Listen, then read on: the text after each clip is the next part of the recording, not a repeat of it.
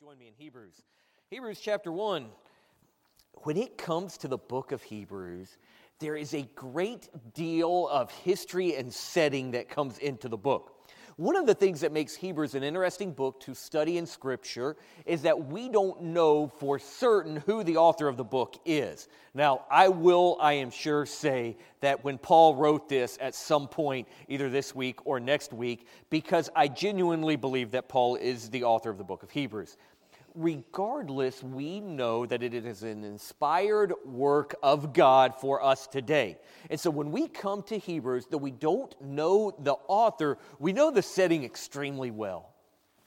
The book of Hebrews was written from an Old Testament point of view to help those that were at the time and shortly after the time of Christ understand who Christ was in light of all of the Old Testament. So it was re- written specifically to Jews. And probably even more so, it was written to many who were involved in the priesthood there at the sacrificial system as they would go to the temple day in and day out and they would see the sacrifices. They would go before the brazen altar. They would watch all that transpired many of them knowledgeable enough to know that all of this was just a picture of the Messiah who was to come.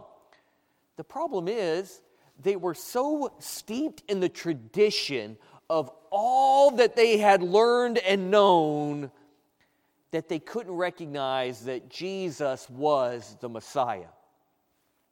There were some, though, that had come to the place to where they recognized the Messiahship of Christ. And as they gave their life to Jesus Christ, it created extreme difficulties for them and their family. It was very common in that day for an individual who would come and accept Christ as their Savior to then have their family turn their back completely on the individual who had trusted in Christ. So much so that the family would often have a funeral for the individual who had trusted in Christ, who had turned to Christianity because they were now dead to the family. What would then happen is time would pass and the teaching of Scripture was still unfolding in some ways in their minds. And an individual who thought that the Messiah was going to set up his kingdom right away, that kingdom didn't come right away. And so now they began to have questions. Was this Jesus that I put my faith in? Was this Jesus that I turned my back on my family for? Was this Jesus really the Messiah? Or did I make a mistake? Hebrews was written for those that were just somewhat unsure of whether they were right in what they believed. Today, Hebrews has much the same purpose there are many who have grown up in church. They have grown up hearing their parents say this to be true, this to be true, this to be true about God. And yet they've watched their friends and, and they've watched them maybe even walk away from God. They've watched them out living a life that is the opposite of what Scripture teaches, and they go, but, but what about them? Hebrews is written to that young person today to help them understand that it is worth it, that it is true. You see, the whole theme of the book of Hebrews can be summed up in a simple phrase the supremacy or the preeminence of Christ. You see, Christ is superior to every other option in the world. When it comes right down to it, religions for centuries have come trying to help man get a better grasp of a God. Christianity bursts on the scene. And as Christianity unfolds during this time, it is not try to get to know God, it's here is God. Join me in verse 1 of Hebrews chapter 1. God, who at sundry times and in divers manners spake in time past unto the fathers by the prophets. There was a process in which God revealed himself. It was a progressive process. God did not reveal all of who He is to mankind in the beginning. Instead, there was this progressive revelation of who God is. And at times, God revealed more and more about himself. On Sunday mornings, over the past several months, we looked at how God was revealing the nature and character of himself through the Ten Commandments. But there was so much about God that he would reveal.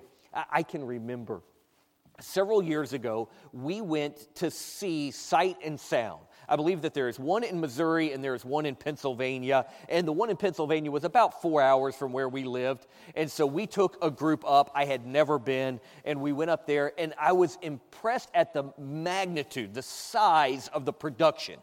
And they were doing Jonah. And so we sat there. And when I say we, there was the group from the church, Kara and I, and Mariah was itty bitty at the time. So basically, what happened is I got to watch it, and Karen Mariah ended up outside. But, but we're there, and here they begin to unfold the story of Jonah. And if you've ever been to Sight and Sound, there are things that we know biblically to be true in the story of Jonah. There are other aspects of the story that we don't know for a fact how those unfolded. So they admit and they come out at the very beginning and they say, We take artistic liberty in the areas that we don't know to try to express how we best think it would have occurred. As they begin to unfold, Jonah is seen as this prophet who was one who got a message from God. And it had been some years from his first prophecy until later on. And when he got a message from God, the people of the city, and as they acted it out, they revered Jonah. They were so excited. They were celebrating. It was almost as if they had a parade in the streets because Jonah had gotten a message from God. In that day, when there was a prophet, there was such an awe of the prophet. There was a respect. Remember when Samuel goes to David's house and David's not there and he says, Look, go, go get the younger one, bring him in. And he goes, We're not sitting down until he gets there. And everybody just stood around. You want to talk about awkward? They, they just waited because the prophet had said so. There was such a revering because he had the word from God. And here in Hebrews, he says, look, there were, there were different times, different ways in which God revealed himself and helped us to understand just a little bit. But in every aspect, there was this, reverence, there was this excitement now, Jeremiah comes along. There's not excitement about the message Jeremiah is delivering. Uh, there's now an, oh no, there's, and even Jeremiah didn't want to deliver the message Jeremiah had to deliver. But every time and in every way, a little more of God was revealed. Verse 2 But he hath in these last days spoken unto us by his Son. When you see Jesus Christ, now the revelation of God is completely different. Now it's, here's filling in a few gaps. Now it's Him. It's Him limited to humanity, but still completely God. And Paul's trying to get us to understand here look, what we had in the past was just a, a little glimpse of who God is. Now we have God and the Son, whom he hath appointed heir of all things, by whom also he made the world. And we're going to come break some of this down here in just a minute. Who being the brightness of his glory and the express image of his person, and upholding all things by the word of his power, when he had by himself purged our sins sat down. Well, that's a great little phrase right there. He sat down on the right hand of the majesty on high, being made so much better than the angels, as he hath by inheritance obtained a more excellent name than they. Christ was superior in every way. Christ was the one who helped us understand just a glimpse of who God really is. You see, in Jesus Christ Himself was all of the revelation that man needed to complete his understanding of God. The rest of the New Testament helps us understand how through Christ we have access to God. But Jesus Christ Himself was the complete revelation that we needed of who God is. And if you ever wonder about the attributes, the character, how is God, go back to the Gospels. Look at Jesus. Understand Jesus, and you will get a better glimpse of who God is in His revelation. You see, in Christianity, it is God bursting into man's world and showing and telling man what he is like.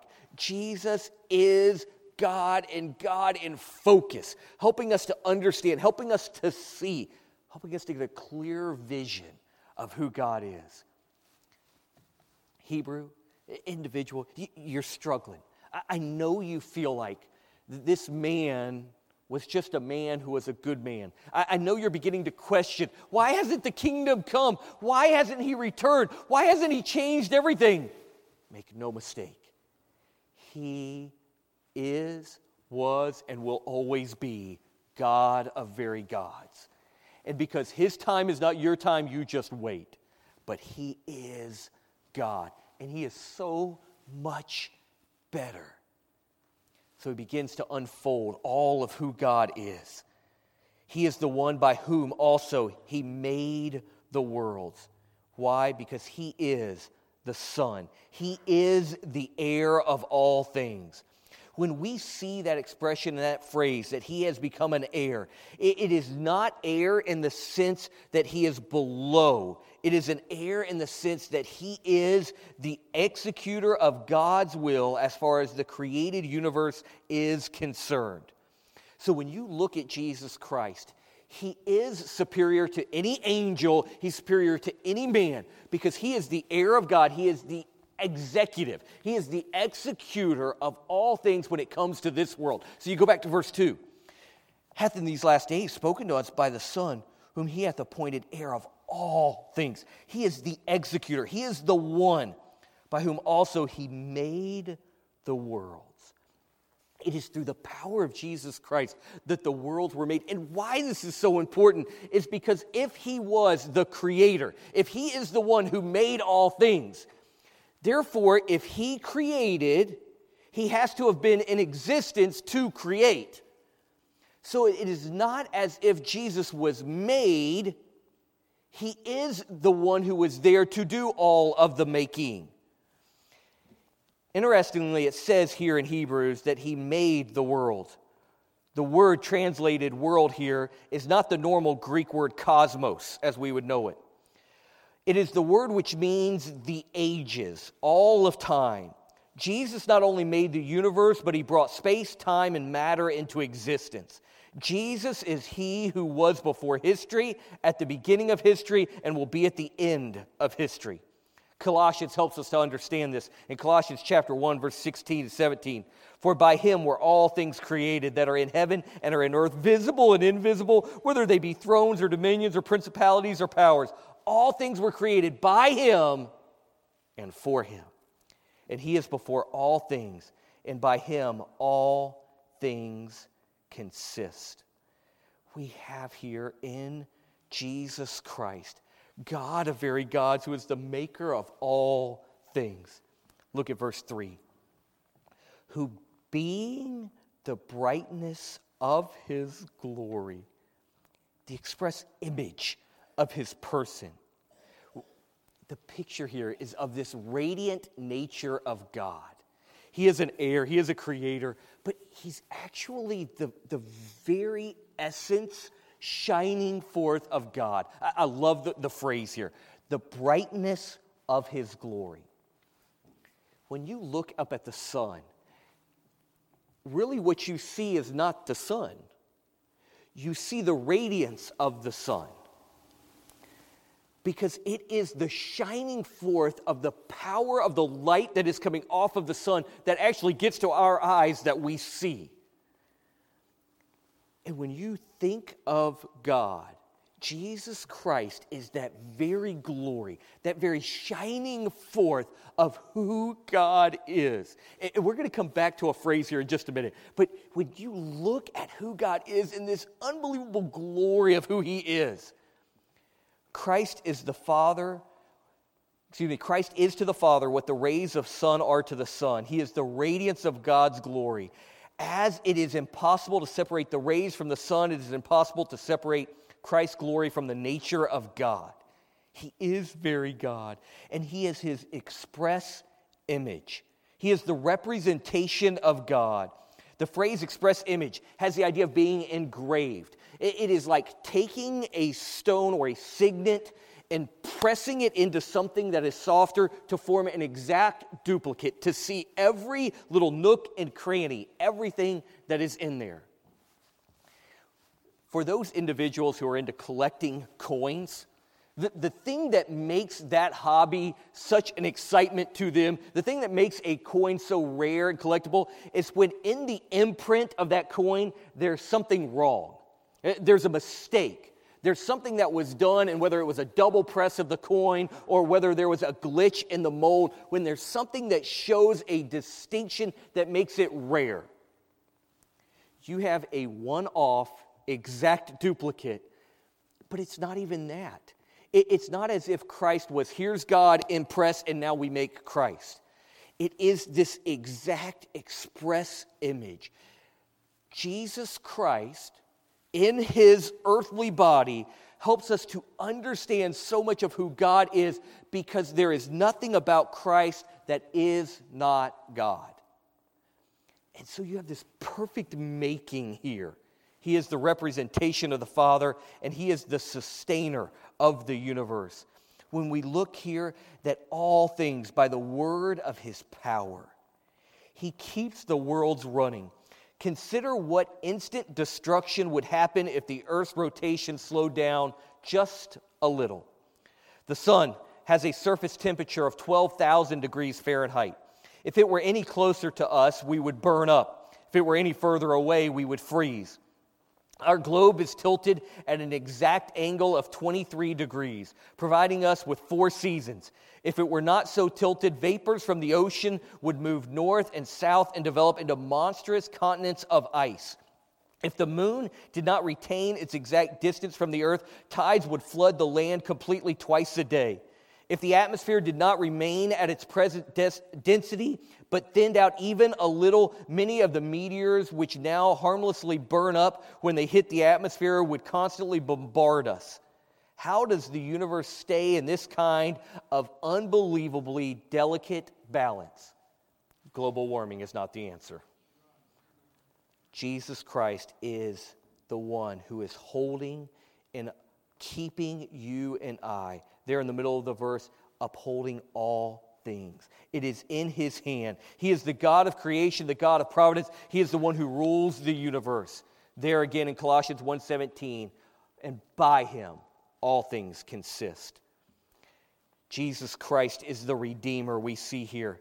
He is the one who saves all mankind, for it is the word of his power when he had by himself purged our sins and sat down when the priest would go into the temple.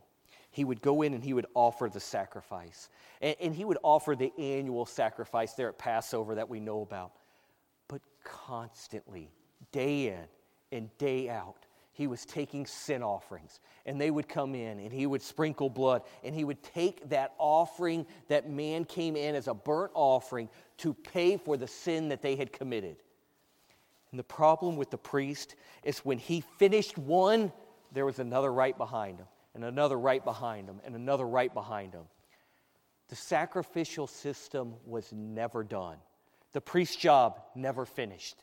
It is why they had to rotate through the different individuals there in the house of Levi so that someone didn't get burnt out because it was this constant process.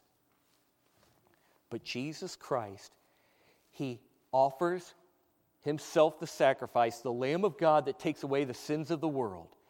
And then he sits down. It's done. There's no more sacrifice. There's no more counting. The priest, he didn't get to sit down. There was never a chance. There was always something more to do. Jesus is done. He sits down on the right hand of majesty on high.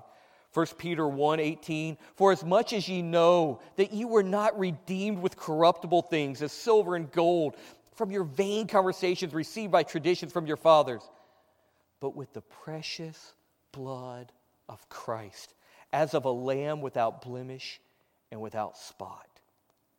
Christ was our Redeemer, and He is the ruler of the universe. He is the one who is in control and powerful above all things. It is the word of his power. He has sat down right there on the right hand of majesty on high. We know a great deal about the temple in Jerusalem and its furnishings. But fascinatingly, there were no chairs in this billion dollar building that took 46 years to complete. There were no chairs because the priests of Israel never sat down. They never sat down because their work was never done. Their work was never done because the blood of bulls and goats could never take away sin. It was a stopgap, it was temporary, it was incomplete. And so, priest after priest, course after course, year after year, century after century, with monotonous repetition, they would come to the temple. They would function, but they would never sit down. They could never rest, for their work was never done. The task was never completed, and yet Christ sits down in majesty on high. He is the ruler of the universe. And when the Hebrew individual looked at this and they struggled, did I make the right decision? Hebrews says to them, He is the preeminent one. He is the superior sacrifice. So then we come to today.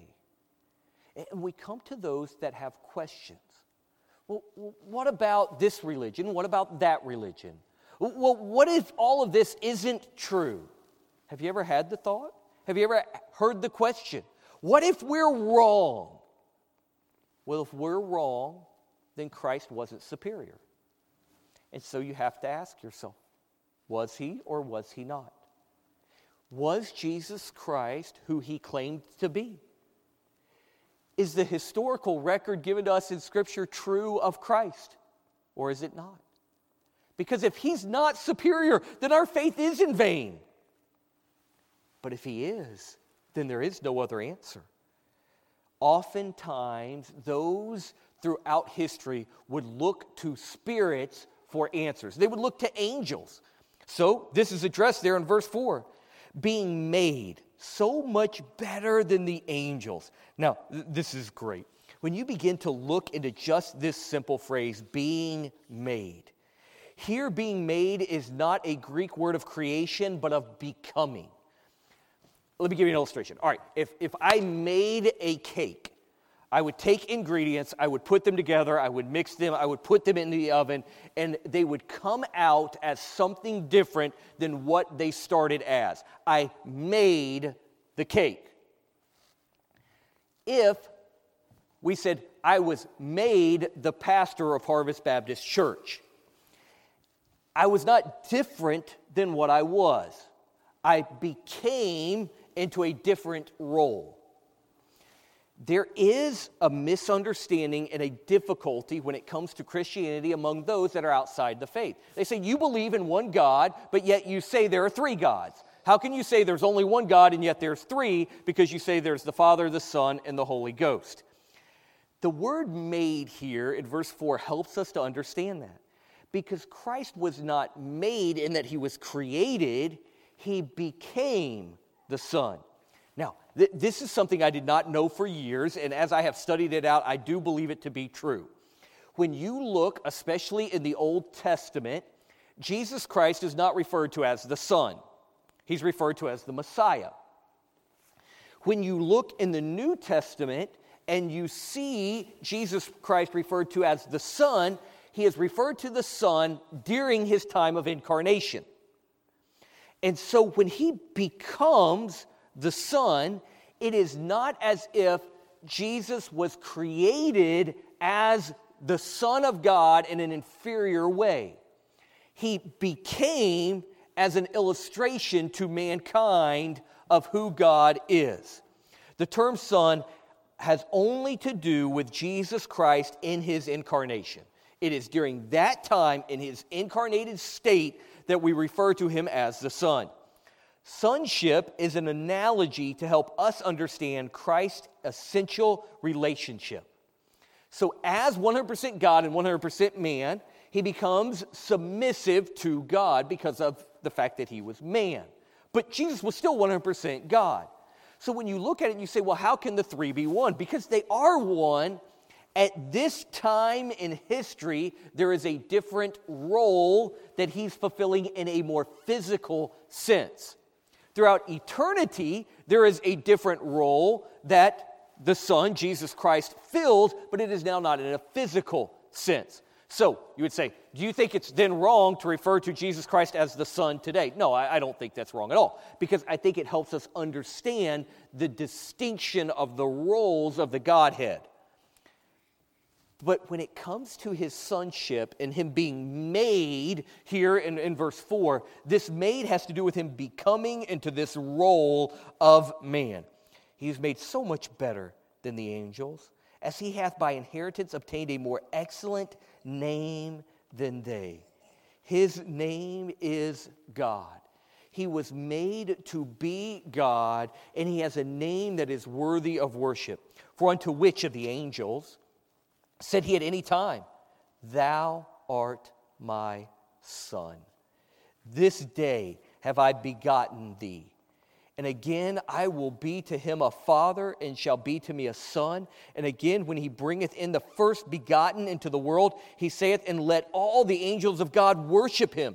And of the angels he saith, Who maketh his angel spirits and his ministers a flame of fire? But unto the Son he saith, Thy throne, O God, is forever and ever, a scepter of righteousness and the scepter of thy kingdom when you begin to see this role of son defined here, and again, this meant a lot to the Hebrews. This was a lot in their thinking and their struggles.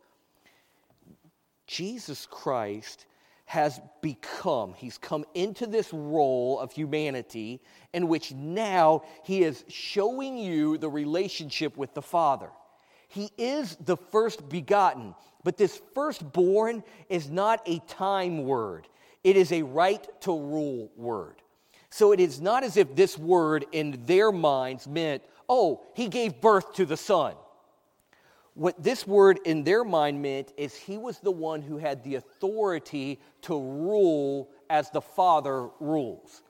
So it helped the Hebrews to understand that Jesus Christ, as he's made a man, he takes on human flesh, he's still God and he's still that heir and he still has that right to rule and he still has that authority because he's still God. Again, refers to that second coming. He says, and again, when he bringeth in the first begotten, Jesus is better than the angels because he is better in name and nature. He created the angels we saw in Colossians 1:16. God the Father acknowledges Jesus Christ the Son as very God.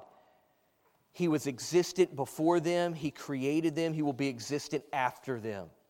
If Jesus were in the beginning to create, he must have existed before the beginning and therefore be without beginning. Verse 9 Thou hast loved righteousness and hated iniquity. Therefore, God, even thy God, hath anointed thee with oil of gladness above thy fellows. And thou, Lord, in the beginning hast laid the foundations of the earth, and the heavens are the works of thine hands. They shall perish, but thou remainest, and they all shall wax old as doth a garment. And as a vesture shalt thou fold them up, and they shall be changed, but thou art the same, and thy years shall not fail. But to which of the angels said he at any time, Sit on my right hand until I make thine enemies thy footstool? Are they not all ministering spirits? sent forth to minister for them who shall be heirs of salvation. The picture here is great. And though when you read those verses, they sound so deep and they sound so theological, they're a huge picture and they're really a huge relief. In all the religious systems that this world has to offer, whatever they try to come up with as an answer, Know this in the beginning, God created. And there at creation was Jesus, who always was and always will be. He is the one who came to earth to help understand who God is, but who is God. And in coming before God and stepping into that place as God, here Jesus Christ is the one who we can turn to and know that He has all of the answers. He is the complete satisfaction. He is the heir. He's better. He's supreme. So there is no other answer. There is nowhere else that we go. There is no other solution. Jesus Christ is the solution. And for those who try to get to God through the system that He put up, not understanding the full picture of the system, it doesn't work. And for the young person today, for the adult today, who recognizes God, who has a belief in God, but is struggling about do we have the right answer to God? Jesus is the answer. He is supreme. And so we come back to Him. And when we, as believers, keep coming back to who Christ is, it changes the way we live. Because now it's no longer, well, I need to do this because that's what church people do. That's what independent fundamental Baptists do. We act that way. That's what my parents always taught us. That's what we do. No, we come back to Christ is supreme. So we look at how Christ lived, knowing that Christ is God and that He is the full revelation of who God is. And the better I know Christ, the better I know how to live. And when I try to live outside of Christ, that's where my problems begin. The Hebrews easily fell back into tradition. The author of Hebrews is saying, don't do it. Come back to Christ. I look at you tonight and I say, don't fall back into anything. Run toward Christ. My Christian life is not about my knowledge of a few verses or memorization or facts. My Christian life revolves around my relationship with Jesus Christ. And I get the privilege of knowing Him, and He is better than the angels. He is supreme in every way. He is complete God. And I can come to Him and know Him. And when I know Him, then I know God and I know how to live this life. Let's run to Christ. You've heard the message. Now I hope you'll respond to it. If you've never trusted Christ as your Savior, now's the time to bow your head and ask Him to save you. In John 6:37, Jesus tells us that he will not cast out anyone who calls upon him. I hope that you will call on him today. If you need help spiritually, we'd love to be of service to you. Leave us a message, would you? At hbcga.org or 770-974-9091. Our service times are 1045 on Sunday morning, 9.30 for Sunday school, 5 o'clock for the evening service, and then 7 o'clock on Wednesday nights. Our services are warm and welcoming, and you will feel right at home. Come and visit us here at Harvest and call on us if you need us. God bless you.